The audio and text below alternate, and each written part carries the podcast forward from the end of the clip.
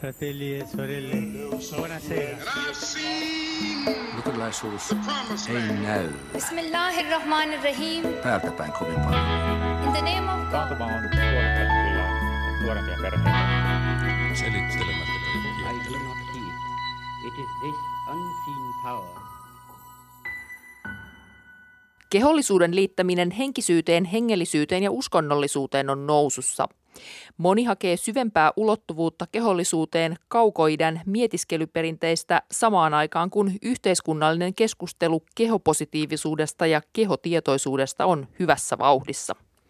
Millainen suhde kristillisillä kirkoilla on kehoon? Kiinnostaako nykyluterilaisuutta kehotietoisuus? Minkälainen ruumiinkuva muotoutuu ortodoksisessa ikonitaiteessa? Onko keholla käyttöä hengellisyydessä? Kehollisuuden ääreen pysähtyy tänään horisontti. Minä olen Ilona Turtola. Ja minä olen Anna Pattaronen. Meillä on tänään vieraana tanssiliiketerapeutti Asta Lehtimäki, pastori ja hengellinen ohjaaja Henri Järvinen sekä pastori ja fitnessvalmentaja Jussi Koivisto. Hei, vain joka kolmas suomalainen on tyytyväinen kehoonsa ja tämä tieto on peräisin brittiläisestä YouGov-tutkimuksesta, josta Ylen uutiset vastikään kertoi. Niin mitä sä ajattelette tästä? Mistä johtuu? Hmm. Asta. Joo. No siis ihan selkeästihän äh, se tyytyväisyys omaan kehoon tai tyytymättömyys on myös sellaista tietyllä tavalla omasta kodista opittua. Että perhekulttuurit on herkästi semmoisia, että ne joko vahvistaa tai lannistaa. Että miten äiti suhtautuu omaan kehonsa, tarttuu siihen, miten tytär suhtautuu kehonsa ja näin poispäin. Että monesti jos lapsi hirveästi diettaa, niin kyllä siinä on pakko pikkusen kurkata peiliä, että paljon sitten puhuu laiduttamisesta vaikka. Että Mm. Ehkä näin. Mitäs muut ajattelette tästä tuloksesta? Eli kaksi kolmasosaa käytännössä niin ei ole tyytyväisiä kehoonsa. Mä ajattelen ehkä, että siinä on tota, tota, tota, vähän ristiriitaista signaaleista. Eli tota, jos mietitään, niin siellä taisi siellä Ylen uutisissa olla, olla just tästä niin kuin, että et pitäisi olla tämmöistä niin kuin kehopositiivisuutta ja katsoa itsensä myötätuntoisesti ja vähän vastakkainasettuna juuri fitnesskulttuurille. Mutta toisaalta puhuttiin siitä, että kolmekymppisistä niin 75 prosenttia suomalaista on ylipainoisia. Ja sitten toisaalta meillä on tämmöinen fitnesskulttuuri, jota kritisoidaan joskus se on ehkä ihan aiheesta, joskus y- hyvin usein ymmärretään väärin. Ja sitten meillä on toisaalta tämmöinen Instagram-kulttuuri kanssa, jossa niin kun halutaan näyttää sitä mahdollisimman hyvää ulkomuotoa. Joskus sitä jopa muokataan siihen suuntaan. Mä uskallan sanoa sen, että tulee hirveän paljon ristiriitaisia viestejä ja myöskin se terveysnäkökulma usein sekoitetaan siinä ja tuodaan mm. myös sitä ristiriitaista mm. näkökulmasta. Tässä oli äänessä siis fitnessvalmentaja pastori Jussi Koivisto. Mitä sä ajattelet Henri Järvinen? No oikeastaan on samalla linjoilla. Edellisten kanssa pohdin kanssa tätä niin kuin kulttuuripuolta ja mä jotenkin vähän mietin, että, että se tietysti kehitys on hirveän pitkä, että kyllähän mä luulen, että tämä niin kuin omaan kehoon liittyvät kysymykset on niin kuin monen kymmenen vuoden takaa ja, mm. ja ne aj- ajat on muuttunut ja erilaiset kauneusihanteet on muuttunut ja ja tietysti myös meillä on niin kuin, me ollaan aika, eletään tämmöisessä aika vauraassa maailmassa. Meillä on niin kuin varaa tavallaan tuijottaa itseämme mm. meidän niin kuin ulkomuotoa ja pistää siihen paljon rahaa kiinni. Ja sitten yksi on tietysti se, että meillä on aika korkea terveys, niin kuin tavallaan terveydenhuolto Suomessa ja ainakin itse on törmännyt siihen omien lasten kohdalla esimerkiksi sitä koulun näissä terveystarkastuksissa niin kuin ollaan aika tiukkoja siinä, että milloin sä oot ylipainoinen ja milloin alipainoinen. Mm. Että et, et se on vähän jännä, että se niin kuin, aika helposti sä niin kuin ikään kuin meet jonkun normirajan yli ja ja kyllähän nämä niin kuin vaikuttaa myös pa- paljon siihen, että mi- miten sä koet itse. Sitten samaan aikaan on käynnissä tämmöinen keskustelu, just Instagramit ja muut, missä, missä niin kuin lapset vertailee ja, ja, Niin ja se on tosi erikoista ja pinnallista se, se kehopositiivisuus ainakin sosiaalisessa mediassa. Että et se justi, että se tarkoittaa vaan kuitenkin tiettyä sektoria. Et esimerkiksi se, että oltaisiin kehopositiivisia ja hyväksyttäisiin vaikka fitnessmallinen henkilö, niin eihän sitä tavallaan tunnu tapahtuvaa. Että, että se tarkoittaa heti jotain tosi epätasapainosta tai normaaleista poikkeavaa, mitä sitten pitäisi jotenkin tuoda keskiöön. Astan mainitsema fitness. Jatketaan siitä vähän. Jussi, sä oot tosiaan fitnessvalmentaja, fitnessurheilija ja myös siis pappi. Miten kun aamulla katsot peiliin, niin oletko tyytyväinen siihen, mitä näet? No pääsääntöisesti kyllä on tyytyväinen, mutta et on aamuja, siis semmoinen, mulla on etenkin tos, no silloin kun tapahtui kehitystä just siihen, kun kunnolla siirryin lajin pariin niin alkuun, niin se oli tosi motivoivaa. Mutta nythän mulla just viime viikonloppuna oli pää, pääkisat oli tavoitteena ja sen jälkeen tuli tämmöinen kokeiltu mielessäkin vedetty tämmöinen oikein kunnon hiilarimättöpäivä, jolloin olemus muuttui löysäksi ja vetiseksi ja se oli hyvin erilainen verrattuna edelliseen päivään, niin se oli myös semmoinen jännä tunne, että se tuli pitkästä aikaa aika semmoinen kriittinen näkökulma omaan kroppaan. Miten hyvin tämmöinen kehopositiivisuus ja fitness, mahtuuko ne niin kuin samaan ruutuun? Mu- mun mielestä mahtuu ja siis mä toivoisin myös, että niin kuin fitneksen parissa olisi enemmän myös kehopositiivisuutta ja on ehkä jotain nuorempia urheilijoita siihen suuntaan ohjannutkin, että eivät esimerkiksi liittäisi liikaa itsearvostustaan urheilumenestykseen tai kehon ulkomuotoon tai muuhunkaan ulkoiseen. Mutta se on semmoinen ongelma, mikä mun mielestä liittyy myös, mun, se ei ole pelkästään fitneksen ongelma, se on myös urheilun ongelma ylipäätään, mutta se on myös paljon laajempi ongelma. Me ei ihmiset helposti liitetä johonkin ulkoiseen meidän itsetunto, enemmän kuin sisäiseen. No Henri Järvinen, sä oot, sä oot kanssa pappi, sä oot hengellinen ohjaaja, sun sydäntä lähellä meditaatio, jooga, harrastat vapaa-ottelua ja brassijujutsua, niin, niin tota, mitä sulle keho merkitsee? Kiinnität sä siihen huomiota? No kyllä se on mulle aina niin kuin enemmän tai vähemmän merkinnyt jotain, että, että mä oon ollut tämmöinen aika niin kuin heikkolahjainen urheilija lapsesta lähtien ja, ja silloin urheilun sijasta valitsin musiikin ja ja sitten ehkä tämä urheilupuoli on löytynyt vasta niin kuin aikuisiällä, kun ikään kuin tulee se tilanne, että on pakko tehdä jotain. Ja, ja toki, toki tietysti se on myös semmoinen vähän niin kuin, että on syntynyt tietynlaiseen kehoon, niin kuin tavallaan joutunut huomaamaan sen.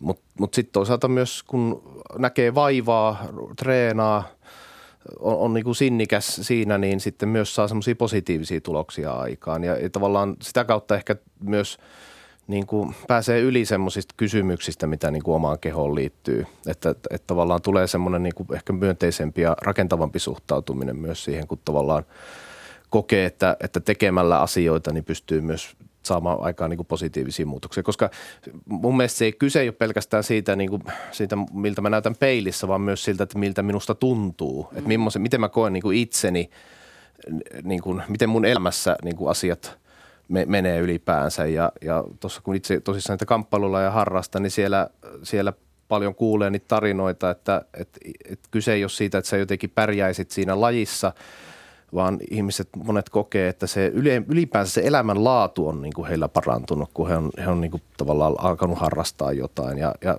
he, he ovat saaneet myös itse palautetta vaikkapa kotona siitä, että, että hei äiti, että sä oot niin kuin paljon virkeämpi ja sä oot paljon myönteisempi että, että kyllähän mä ajattelin, että se niin kuin menee sitten aika, niin kuin kehon kautta mennään aika syvälle sitten näissä niin kuin oman elämän kysymyksissä. Mm. No Asta Lehtimäki, sä oot tanssiliiketerapeutti ja kymmenen vuotta sitten kehitit tämmöisen gospel-lattari tanssit, työskentelet Tampereen NNKYllä. Salsaa gospelin tahtiin, niin miksi tällaista? Mikä, mikä tarina taustalla?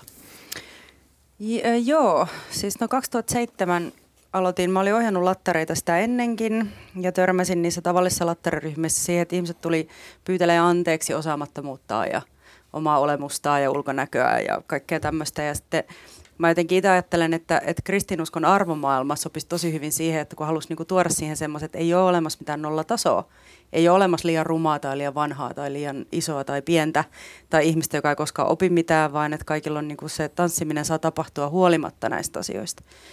Ja tota, siitä se sitten lähti, lähti silleen aika, aika niin kuin yllättävälläkin tavalla, että meistä tuli aika suosittuja sitten heti, että sopi hyvin se aikuisen naisen tarpeeseen varsinkin jotenkin se ajatus siitä, että saa sitten lannerankaa ja, ja pyllyänsä pyörittää ilman, että siinä on mitään pahaa. Mä itse tuon viideslaisesta taustasta, milloin tanssi on ollut syntiä, itsekin vasta aikuisena rupesin liikkua sitä ennen se ei passannut.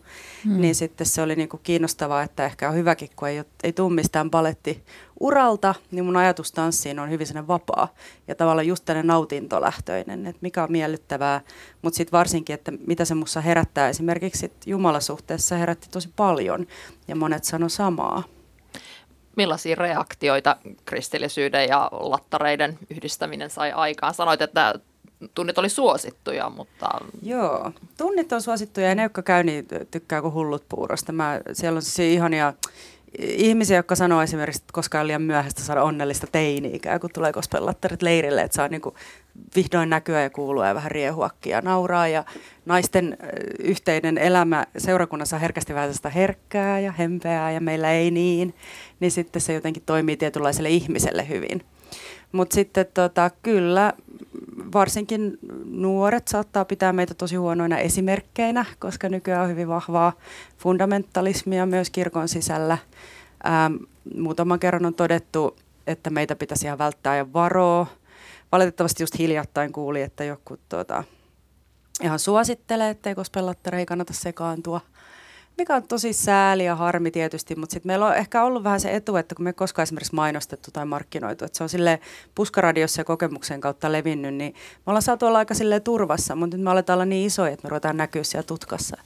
Mm. On, onko toi niinku kirkon juttu vai onko toi enemmän siitä viidesläisestä syydestä nouseva kritiikki? Koska mä en, Ai niin, mä en, mm. niin, tai se kritiikki, koska mä kekkuloin tuolla niinku puolialasti ihan mm. julkis TV-lähetyksissäkin, niin mm. en mä saanut ainakaan suoraa kritiikkiä seurakuntalaisilta. Toi on hyvä kysymys. Mä luulen, että se liittyy myös sellaiseen osattomuuden tunteeseen, mikä on tietyllä ihmisryhmällä, oli seurakunnassa tai ei. Et meillä on paljon työssä ihmisiä, jotka on päättäneet, että heistä ei ole johonkin. Ja sitten kun tulee joku porukka, joka rikkoo sen päätöksen, niin sitten he, se on helpoin melkein todeta synniksi se asia, kun alkaa sitä jotenkin enempää miettiä. Mm. A- Asta, mä haluan sulta kysyä tästä kehotietoisuudesta. Sä oot siis tanssiliiketerapeutti, niin tota, nykyään puhutaan tästä, kehotietoisuudesta. Niin kerro, kerro meille, Mm. mitä se on. No joo, siis kehotietoisuus on mun mielestä hirveän tavallinen jokaisen ihmisen ominaisuus, mutta herkästi länsimaisessa kulttuurissa varsinkin vähän ehkä unohduttu, unohdettu asia. Se on yksinkertaisesti se, että sä ymmärrät, mitä sun kehossa tapahtuu yleensä kokemuksellisesti, syy-seuraussuhteita. Mulla sattuu tonne, joten se tarkoittaa sitä, että jotain on liikaa tai liian vähän esimerkiksi tuossa säätelykykyä. Henri, sä oot puolesta napannut lajiksesi joogan. Sen juurethan on tuolla kauko-idässä päin, niin onko siis sillä tavalla, että, että luterilaisuudesta ei löydy sellaista hengellisyyteen liittyvää kehollisuutta, jonka tuntisit jotenkin omaksesi? No ehkä... Vai miksi juuri jooga? niin. No mä oon ehkä joogaan ajautunut, siis mä oon paljon, paljon ollut tekemisissä niin tämmöisen meditatiivisten harjoitteiden kanssa sekä kristillisessä perinteessä että, että laajemmin. Ja, ja tietysti jooga on, on, on tämmöinen yksi muoto, kehollinen tietysti harjoitusmuoto, joka on lähellä sitten niitä ja, ja vähitellen se on tullut sitten tutuksi ja sitten ollaan myös ollut, on ollut myös mukana, mukana sitten tätä hiljaisuuden joogaa tuomassa ki- kirkon toimintaa, jossa sitten on, on niin kuin myös tämmöinen niin kuin vähän tämän kospellattarityyliin, niin, niin, niin pyritään niin kuin madaltamaan sitä kynnystä sitten osallistua tämän, tämän tyyppiseen niin kuin to- toimintaan. Että musta se ihan, ihan niin kuin so- sopii ka- kaikille, että se kehon kautta me tavallaan pystytään jotenkin olemaan läsnä paremmin ja, ja miksi se joka ei sitten sopisi niin kuin tämmöiseksi harjo, harjoitteeksi. Mm. Toi on itse asiassa kiinnostava toi, mm. mitä Jussi kysyy ja sitten mitä sanot, koska nythän on käynyt niin, että nyt kun tuodaan kristillinen jooga, niin kospellattareita osittain syytetään siitä, koska me on avattu mm. semmoinen ikkuna, mistä nyt tulee ihan mitä tahansa, mikä on aika surullista. Nyt en puhu välttämättä luterilaisen seurakunnan, mutta tota, ollaan nyt ihan uudella tavalla törmätty siihen, että, että samalla perusteluilla – Ja tämä on, tämä on tietysti tämä kehollisuus ylipäänsä tämmöisessä niin kuin kirkollisessa perinteessä luterilaisessa perinteessä on niin kuin mielenkiintoista, että, että me tietysti edustetaan tämmöistä yhtä kristillisyyden niin kuin haaraa ja, ja sillä on oma, oma historiansa, mutta aika, ja, ja me ollaan tietysti totuttu niin kuin toteuttaa vaikkapa rukouselämää niin kuin tietynlaisessa kontekstissa ja kirkon Jumalan palveluselämä ja se hartauden harjoitus on, on niin kuin ne tavat on ollut tietynlaiset, mutta siinä tietysti unohtuu se, että myös ne on aika kehollisia. Että kyllähän se, että sä istut paikalla kirkossa laulat, niin se on kehollista mm. toimintaa. Mm. Et se, ja, ja se vaatii aika paljon itse asiassa keholta. Että, ja se, me ollaan suomalaiset aika hyviä vielä siinä, että monet mm. muista maista on vähän niin kuin hämmästyneitä, että miten näin niin kuin kauniisti pystyy niin kuin iso joukko ihmisiä laulamaan kirkossa. Ja, ja se on niin kuin pitkän kulttuurisen harjoittelun tulosta, voisin sanoa. Mutta, mutta tämä ehkä tämä kun aina kiinnitetään huomiota, niin kuin, että okei, että sä teet tommosia juttuja ja, ja tavallaan sanot sitä niin kuin rukoilemiseksi tai, tai hengelliseksi harjoitukseksi, että onpas outoa, niin kyllähän me oikeastaan mitä tahansa me niin kuin tehdään, niin se on jollakin tavalla kehollista. Mm. Että, että se on niin kuin se puoli, mikä sitä unohtuu, että ainahan ne on niin kuin, vähän niin kuin valintoja myös. Niin ehkä se on se ongelma, on se nimenomaan se termi jooga. Niin, koska se, se nyt vaan sit sattuu olemaan sen nimistä, mitä se hindu, mm. hinduismikin. Mm. Niin. Hei, tota, niin, me ollaan tässä päästy jo hyvään vauhtiin. tota, puhutaan vielä siitä, että miten kehollisuus yhdistyy teidän elämässä hengellisyyteen, tähän uskonnon harjoittamiseen. sä Jussi oot tosissaan fitse, fitnessurheilija, niin, niin onko näissä, pystyykö näitä koplaamaan jotenkin yhteen tätä hengellisyyttä ja tätä fitnessä?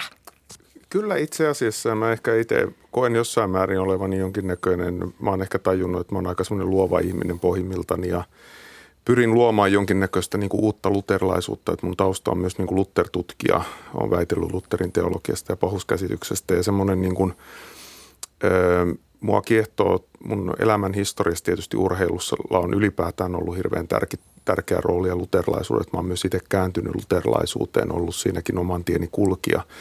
Ja mä itse jotenkin koen niin kuin suurta vetovoimaa tällä hetkellä myös tämmöiseen niin kuin amerikkalaiseen ö, life coachin kirjallisuuteen ja podcasteen ja muihin, jos on sama teema itse asiassa kuin luterilaisuudessa, eli ja raamatus tämmöinen vaikeuksien kautta voittoon. Tai mun motto onkin, että mikä tulee Lutterilta, että helvetin kautta taivaaseen. Ja esimerkiksi semmoinen David Goggins on siitä hyvä esimerkki, voitte googlettaa, kuka se on niin kuin tämmöisessä amerikkalaisessa lifestyle tai tota noin, tämmöisessä life coachin kirjallisuudessa. Mutta mun mielestä kehollisuuden ja fitneksen ja luterilaisuuden voi hirveän hyvin tota, sitouttaa yhteensä, koska urheilussa on, se on tietynlainen niin kuin mikrokosmos, jossa sä harjoittelet muuta elämää varten. Ja sä käyt siellä ne pettymyksen tunteet, ne vaikeuksien kautta voittoon tunteet ihan sun fyysisessä kropassa. Kun salilla teet vaikka niin kuin – peilureasti, eli uupumukseen asti jotain tiettyä sarjaa, se sattuu tosi paljon, mutta aina sen jälkeen, kun peri alkaa pumpata lihakseen, niin sä saat semmoisen älyttömän nautinnon. Mm, no Asta, onko sulla samat fiilikset vai miten sä? No ei mulla kyllä ihan ole ja sitten mä oon aina kauhean huolissani, että mitä se ääriurheilija toisaalta, niin kuin, miten se myötätunto kehittyy sitten, koska sitten just vaikka jos kumppani ei olekaan yhtä sisukasta tai sitkeä ja ei pysty samanlaiseen, niin miten sitten se... Ei kannata uh, hankkia semmoista kumppania missään nimessä. niin ja sitten ollaan kaikki yksi, että se vähän siinä on sääli. Mutta maailma on niin kuin täynnä ihmisiä, jotka ei enää jotenkin ymmärrä toisia ja löydä toisia ja sitten, sitten niin kuin, se on ihana se itsensä kehittäminen ja syventäminen. Mäkin voisin istua päivät pitkät kirkossa. Mä olin just keskiviikkona rukousmeditaatiossa ja se on niin kuin euforinen se tunne, kun sä pääset semmoiseen tavallaan pyhään tilaan, mutta sieltä on tosi kurja tulla kotiin ja niiden tavallisten ihmisten joukkoon ja sekaan ja se semmoinen niin sietäminen on niin kuin jotenkin aika raakaa, että, että se tavallaan, että mistä löytää sen ihana niin kuin keskitie. Mä uskon, että, että luterilaisuus on sen keskitien, tasapainon, myötätunnon – usko. Ja sitten jos ajatellaan niin kuin Jeesuksen esimerkkiä, niin se oli vähän niin kuin, että, että sitä mitä tarvitaan kussakin ihmissuhteessa oli semmoista joustoa. Mutta mä en oikein ymmärrä, minkä takia urheilu ja myötätunto pitää asettaa vastakkain. Ai, ei ne välttämättä olekaan. Mä lähinnä pohdin, että onko ne, mm. niin kun, jos miettii tätä omaa, kun työskentelee terapeuttina ja kattelee tuota parikymppisten maailmaa tosi läheltä niin siellä se semmoinen aikamoinen niin kuin fanaattisuus ja sitten toisaalta se semmoinen hyvin niin kuin yksilökeskeinen narsistinen elämänkuva, mistä itse asiassa kirjoitit tosi hyvin, että miten se sen tietty narsistinussuus toisaalta toteutuu myös pappisvirossa tai mm. tällaisella tanssiohjaajalla, että mähän nousen sinne kekkuloimaan ja se on tosi siistiä, että, mm. että katsotaan. Mutta että se tavallaan Tervetuloa niin kuin... tutustumaan fitnesskulttuuriin, se ehkä ei ole ihan sitä, mitä sä oletat. Hei, annetaan taas vähän vielä Henrille puheenvuoro. Mitäs tota Henri, miten kehollisuus yhdistyy suunnitelmassa hengellisyyteen tai mitä, mitä ne on puolia toisin antaneet? No mä samoilla linjoilla oikeastaan edellisten kommenttien kanssa ja komppaan niin Jussia kyllä kovasti siinä, että, että, just ajatu, että urheiluhan on tämmöinen keino niin kuin jotenkin kehittyä ihmisenä ja, ja niin kuin henkisesti – että, että se, on, se on tavallaan yksi semmoinen niin harjoitusväline sitten siihen, ihan samalla tavalla kuin vaikka meditaatio, missä sä niin kuin vaan istut paikallasi ja niin kuin se on se sun urheilu mm. ikään kuin, mihin sä, mihin sä niin kuin sitten tavallaan satsaat. Ja tietysti niin kuin, no, urheilulajit usein, mä tiedän, että fitnessurheilu on hirveän yh, yhteisöllinen, vaikka siellä niin kuin kes, se pääpainopiste on sen oman niin kuin kropan kehittäminen, samoin kamppailulajissa tai jossain joukkuelajeissa, että et, et kyllä se niin kuin on myös tämmöinen niin kuin yhteisöllisyyttä, tämmöistä vuorovaikutusta niin kuin rakentava – rakentava juttu, että, että ehdottomasti. Ja sitten mä niin kuin, näin niin kuin teologisesti ajateltuna, niin musta tämä on niin kuin, on jännä, että meille on syntynyt semmoinen niin mielikuva, että jotenkin kristinuskossa tai kristillisyydessä tavallaan tämä kehollisuus olisi, tai ruumillisuus olisi jotenkin niin kuin paheksuttavaa tai negatiivista, mm. koska sehän on niin kuin nimenomaan kristinuskon ytimessä. Siis se antiikin aikana, kun se syntyi, niin kuin monet muut uskonnot oli dualistisia, jossa erotettiin, ruumissa oli paha ja henki oli hyvä.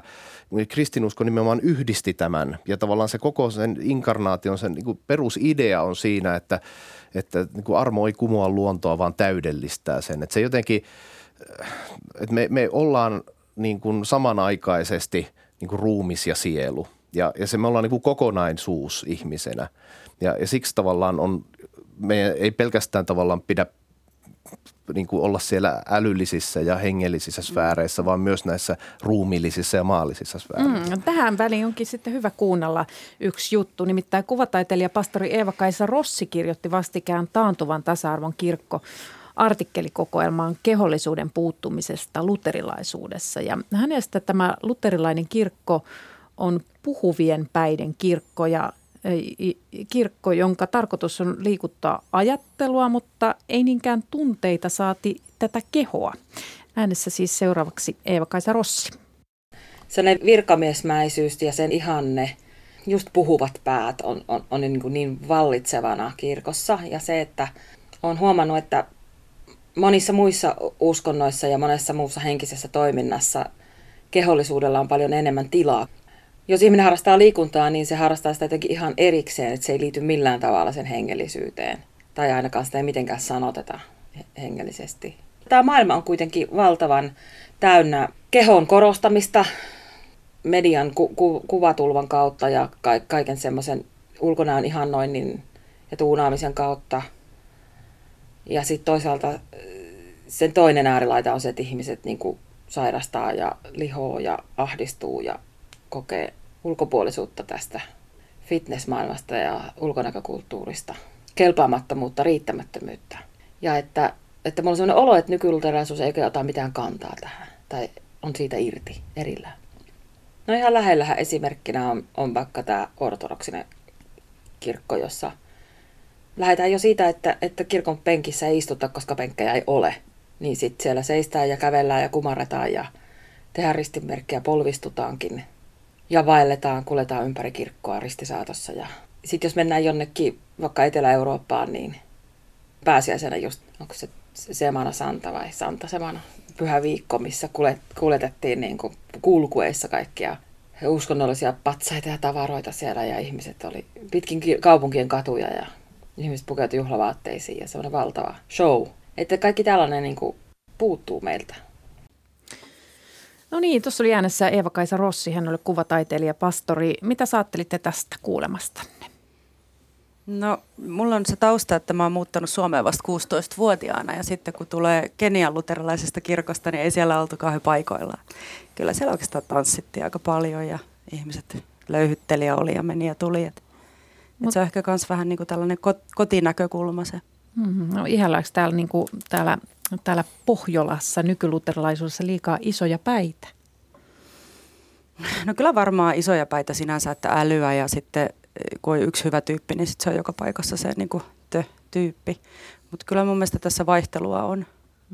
No mitä Jussi, Henri, mitä ajattelet? Tuossa tosiaan Eeva-Kaisi Rossi sanoi, että, tai pohti just tätä, että ottaako nykyluterilaisuus mitään kantaa kehoon, niin mitä vastaisitte?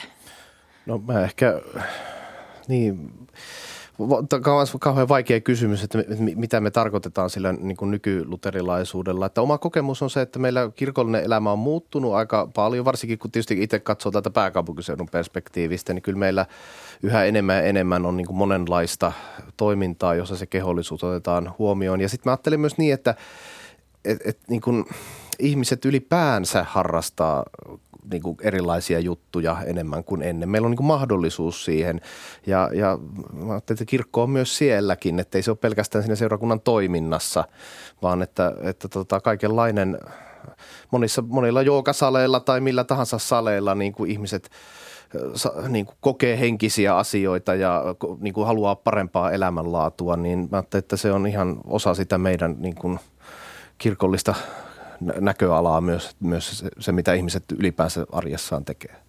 Niin eikä melko, melkein joka seurakunnassa niin. ole joku salibändikerho.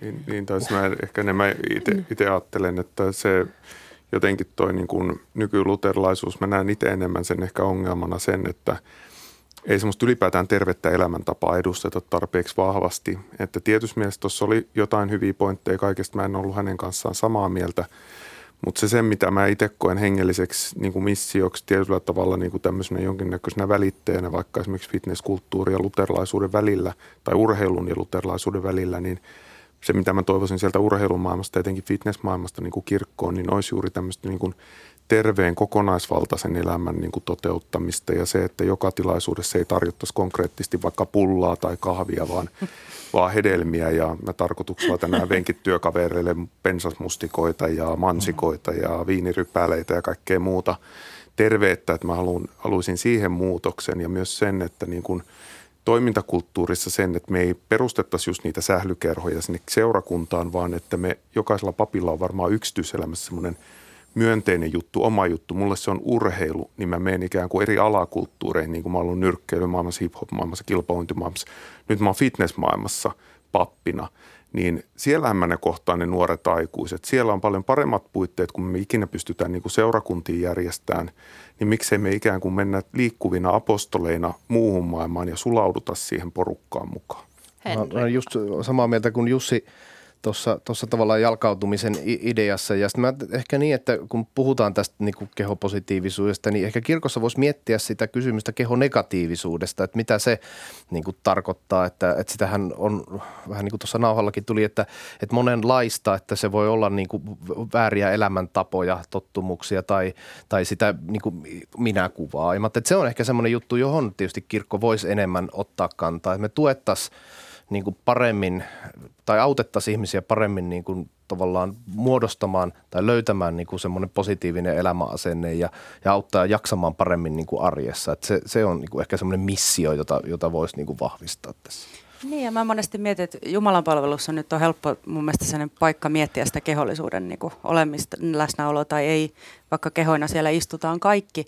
Mutta monesti Jumalan palveluksessa on herkästi sellainen, siis mä puhun nyt sellaisesta hyvin perinteisestä, en näistä u- u- uudemmista, mm. missä tanssitaankin ja kaikkea. Mutta, mutta että mä luulen, että tie, tietyssä äh, sellaisessa seurakunnan – suurimmassa kohderyhmässä vallitsee vielä aika iso sellainen turvattomuuden tunne ja ehkä tunne siitä, että no mitä noin muut ajattelee, että se yskäsy ja, ja virsikirjan tiputtaminenkin ne aiheuttaa häpeää esimerkiksi. Ja sitten kun on turvattomuuden tunnetta, niin siihen on vaikea tuoda mitään uutta, koska ihminen vastustaa muutosta turvattomuuden tunteessa. Että, että jos me saataisiin seurakuntaa sellaista niin kuin turvallisuutta siinä, että sä oot tervetullut ja ei, ei se ole vaarallista, jos sä tiputat sen virsikirjan tai yskäset. Et ei se mitään, ettei se Jumala siitä pienene, vaikka nostaisi punttiakin ja just kaikkea näin.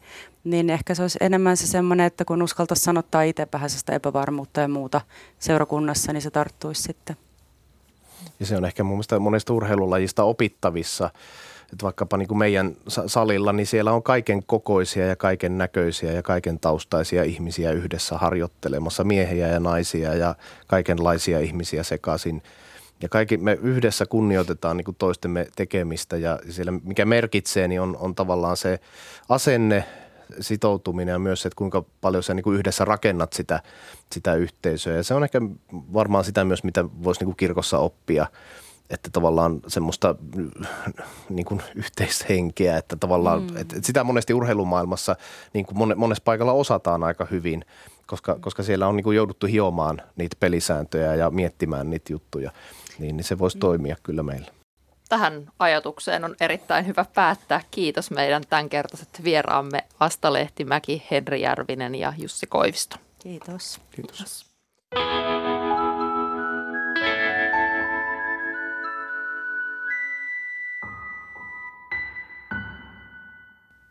Jatketaan kehosta puhumista tai kutsutaan kehoa nyt itse asiassa ruumiiksi.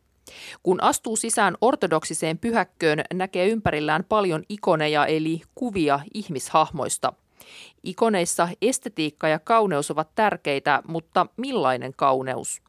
Entä miten tarkasti ikonien tapaa kuvata ihmishahmoja säädellään vai voiko ikonien maalauskurssilla päästää luovuutensa valloilleen? Ikonien ruumiskuvaa on tutkinut käytännöllisen teologian dosentti, yliopiston lehtori Juhan Bastubakka Helsingin yliopistosta. Näin Bastubakka kuvailee, millaiset piirteet ovat ikonien ruumiskuvalle tyypillisiä. Ei ainakaan sitä atleettisuutta, mitä, mitä siinä antiikin taiteessa niin paljon. paljon. Toskin siellä oli myös, myös, myös muunlaista, mutta, mutta se ihmis, kuva, ihmisruumis muuttuu jotenkin niin kuin matemaattisesti pelkistetymmäksi. Mm, se on yleensä aina vaatitettu, tosin tästä on poikkeuksia, että sieltä löytyy myös sitten erämaa-isiä, joiden, joiden myös niin kuin alastomuutta tosi hyvin häveliäästi ja tarkkaan miettien, miettien sitten kuvataan niissä. Ruumista kuvataan jotenkin askeettisesti, mutta sitten samalla aina kuitenkin jollain tavalla niin kuin, ää, kirkastuneena, pyhittyneenä, hengellisenä – Eli viime kädessä itse asiassa siinä se ruumis toimii myös niin kuin, niin kuin sen hengellisen todellisuuden välikappaleena ja ilmentäjänä.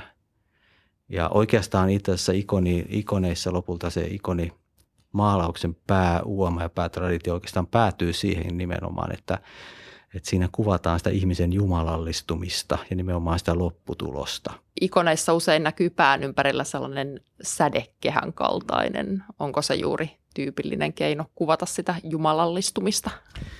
No tämä sädekehä, joka on muuten tosi laaja antiikin, antiikin tämmöinen kuvaamiskeino, mikä ei alun perin muuten ollut mitenkään niin kuin yksinomaan jotenkin varattu niin uskonnollisille hahmoille, hahmoille, mutta sitten siitä tulee tällainen niin kuin, ehkä yksi tapa kuvata sitä ihmisen hengellistä asemaa ja ja sitä jumalallista valoa, joka ikään kuin ympäröi, ympäröi ihmistä. Mutta se näkyy niin kuin läpikotaisin muutenkin näiden ikoneiden tavassa kuvata pyhiä ihmisiä pyhiä asioita. asioita. Se näkyy siinä tietyssä pelkistymisessä, keskittymisessä, näiden kuvien myös tietynlaisessa rauhassa ja hiljaisuudessa, joka niistä usein välittyy myös. Miten tiukasti ikonien ruumiskuvaa on säännelty tai säännellään. Nykyäänkin moni harrastaa ikonimaalausta. Voiko vaan päästää taiteellisen luovuutensa valloilleen? No mä luulen, että se on aika yleisesti tunnettua, että, että ikonimaalaus on muotoutunut jo itse asiassa sieltä aika varhaisesta vaiheesta alkaen niin kuin perinjuurin kirkolliseksi kuva, kuvaamisen muodoksi. Ja siinähän on, on vuosisatojen kuluessa nämä tietyt tavat – kuvata esimerkiksi just ihmisen ruumiillisuutta, vaatetusta, tilaa, liittää tekstit näihin, näihin kuviin. Se on oikeastaan aika niin kuin tarkasti säädelty tai paremminkin sääntynyt perinne, koska mielenkiintoista on se, että siis meillä on olemassa kyllä niin kuin joitakin tämmöisiä virallisia päätöksiä ohjenuoria siitä, että miten ikoneita kuvataan tai paremminkin vielä enemmän, että miten ne tulisi ymmärtää ja tulkita nämä ikonit. Mutta sen sijaan sitten tämä traditio on vuosien kuluessa paljon niin kuin omaehtoisesti myös muodostunut tietynlaiseksi. Et esimerkiksi se, että näissä kuvissa niin kuin, ää, ei viljellä tämmöistä niin kuin länsimaista renessanssimuotoitunutta keskeisperspektiiviä, missä se kuva on ikään kuin ikkuna, josta katsotaan niin kuin jonnekin ulkotilaan tai jonnekin tuonne – vaan että, että tota noin, niin näissä kuvissa on usein niin sanottu käänteinen perspektiivi, jossa niin näitä pakopisteitä onkin täällä meidän todellisuudessa ja se kuva ikään kuin kääntyy meihin päin, katsoo meitä ja ikään kuin tuo sen pyhän aiheen tähän, tänne ja nyt. Tietyssä vaiheessa historiaa sitten varsinkin 1600-luvulta 1800-luvulle näistä myös itäisessä Euroopassa paljon luovuttiin. Ja nämä läntisen kuvataiteen – ideaalit tunki myös itäiseen Eurooppaan, aina Kreikkaa ja Venäjää myöten. Mutta sitten 1900-luvulla käynnistyi tämmöinen erilainen korjausliike, paluu takaisin näihin myöhäisantiikin ja keskiajan kuvaamisen tapoihin. Mikä ikoneissa on estetiikan merkitys? No se on mielenkiintoinen ja se on kyllä niin kuin, niin kuin suuri. Mutta siinä sitten tämä, tämä tämmöinen ikoneiden, varsinkin tämän bysanttilaisen ja sitten myös yhtä hyvin myös niin keskeä venäläisen, venäläisen ikonimaalauksen estetiikkahan, sehän poikkeaa niin kuin varsin huomattavasti esimerkiksi tällaisesta niin kuin renesanssibarokki ja koko länsimaisen taiteen, taiteen niin kuin kehittämästä tavasta niin kuin esittää kauneutta, tulkita kauneutta, ymmärtää kauneutta. Yksi semmoinen, mitä monesti ikoneiden tutkijat ja itse ikonimaalarit on, on ajatelleet, on se, että ikoneissa tämä estetiikka, se ikonin kauneus tähtää ja liittyy ainakin jollakin tavalla siihen hengellisyyteen. Et siinä pyritään niin kuvaamaan kauneutta jotenkin syvemmin, sisäisemmin, ää, ehyemmin, ei pelkästään jotakin niin kuin ruumiillista ikään kuin ulkoista kauneutta, vaan ikään kuin sen pyhän kohteen niin kuin hengellistä olemusta ja sitä kauneutta, joka ilmenee, ilmenee siinä jumalallistumisessa, siinä ihmisen pyhittymisessä ja, ja pelastumisessa itse asiassa. Mikä ikoneissa on siis ruumiin ja hengellisyyden suhde? Onko ruumis vaan ikään kuin lainausmerkeissä välttämätön paha? Ei missään tapauksessa. Ja tämä on mielenkiintoista. Olisi oikeastaan mahdotonta kuvitella niin kuin, äh, pyhän ihmisen ikonia sillä tavalla, että se olisi jotenkin niin kuin, äh, tämä ruumiillisuus olisi ikään kuin abstrahoitu pois siitä, hävitetty pois siitä. Koska se idea on nimenomaan siinä, että, että se jumalallistuminen tapahtuu niin kuin myös ruumiillisesti. Se on prosessi, joka koskettaa koko ihmisyyttä. Koko ihmisyys pelastetaan – ja tämä liittyy ortodokseen käsitykseen ajatukseen inkarnaatiosta, joka on tavattoman keskeinen, eli Jumalan ihmiseksi tulemisesta. Entä ikoneissa, tuleeko niissä, kuvataanko niissä millään tavoin sukupuolta vai pyritäänkö se häivyttämään? No sitä ei häivytetä, ja tämäkin on mielenkiintoista, että sitä, sitä ei mitenkään niin kuin erityisesti niin kuin korosteta. Ja niin kuin tuossa aikaisemmin sanoin, niin, niin, niin ihmiset kuvataan, kuvataan yleensä varsin niin kuin häveliästi ja, ja, ja sitä sukupuolisuutta kuvataan monesti aika viitteen, viitteenomaisesti, mutta se on silti ihan olennainen elementti, elementti ikonimaalausta. Siellä kuvataan ihmisinä, mie, ihmisiä miehinä, naisina, vanhoina, nuorina. Itse asiassa myös tämmöistä androkyynistä kuvaamisen tapaa löytyy ennen kaikkea enkeleiden kohdalta sieltä. Sieltä löytyy tämmöisiä hahmoja, jotka sijoittuu jonnekin tänne miehen ja naisen välimaastoon myös, myös tässä bysanttilaisessa ikonografiassa. Se on oleellinen piirre siellä todennäköisesti sitä varten, koska se on oleellinen piirre ja ole osa ihmisyyttä ylipäänsä. Ja sitä ei ole pyritty häivyttämään, mutta sitä ei myöskään korosteta. Juhan Bastubakka, ikonien ruumiskuvan lisäksi tutkit myös ortodoksisen jumalanpalveluselämän ruumiillisuutta. Miten olet sitä tutkinut?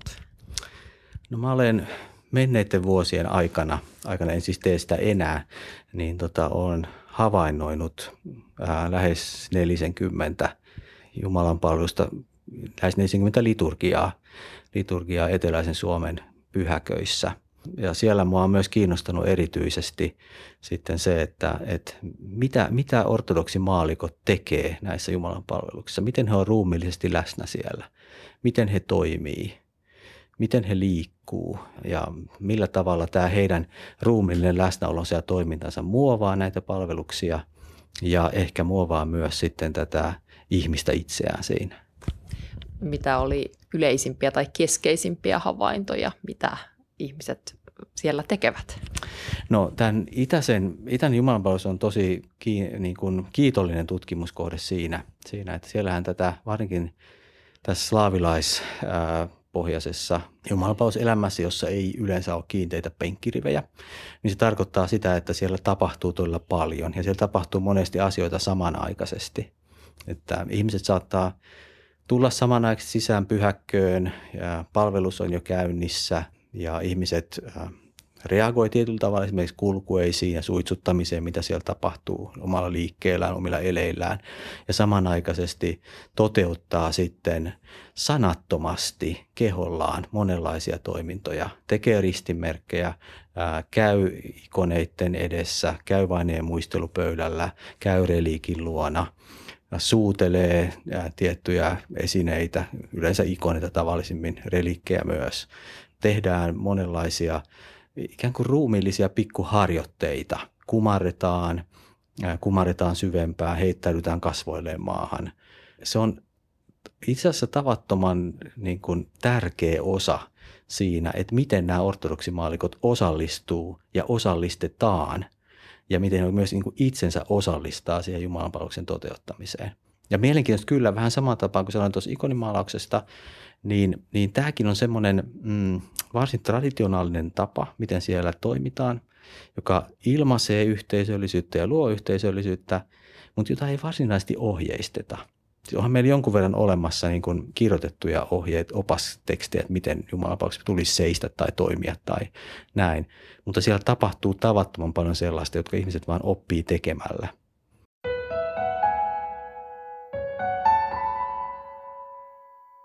Viimeinenkin juttu liittyy kehoon, valitettavasti karmivalla tavalla. Nimittäin katolinen kirkko Suomessa kertoi tällä viikolla, että sen leivissä on työskennellyt pappi, joka on nyt Yhdysvalloissa syytettynä lasten seksuaalisesta hyväksikäytöstä. Kyseinen pappi työskenteli Suomessa vuodesta 1997 vuoteen 2003.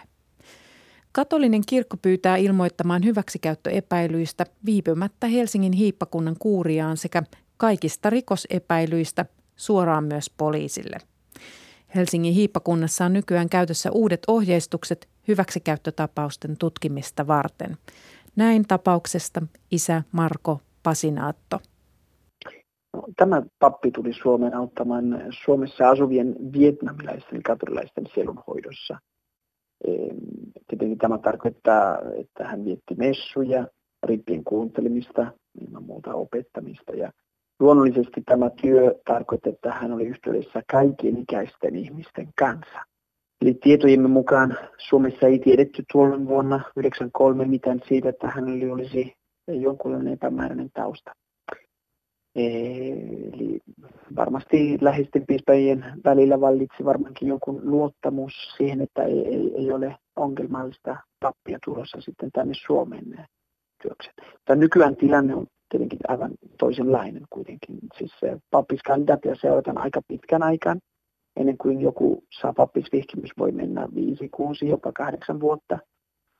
Ja, ja varsinkin maahan tulevien pappin taustat selvitetään aika, aika selkeästi. E, ja myös lasten ja nuorten kanssa toimivilta vaaditaan mukaiset varmistukset. Esimerkiksi e, hippakunnissa on myös rekisteri, rikosrekisteriote, joka pyydetään ja, ja nykyäänkin kaikissa hippakunnassa on myös psykologinen testi. Ja, ja, eli en oikeastaan usko, että näiden tilojen varassa tänä päivänä kyseinen pappi olisi esimerkiksi ikinä päässyt edes tulevan Suomeen asti.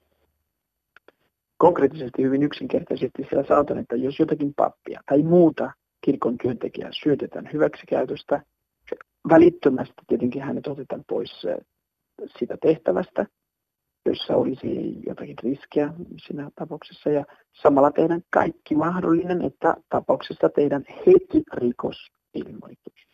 Heti. Se on, se on törkeä rikos. Törkeä rikos. Yksi, yksi vakavimmista. Varsinkin, koska uhri on, on, on lapsi tai teini tai alaikäinen kuitenkin se heikko tai joka ei voi puolustautua. Ja vielä, jos tapahtuu kirkon sisällä, se on hirvittävää koska se tarkoittaa, että joku on käyttänyt omaa asemansa hyväksi.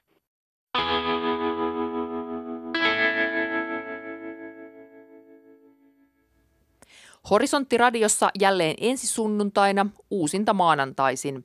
Tämänkin lähetyksen voit kuunnella Yle Areenasta.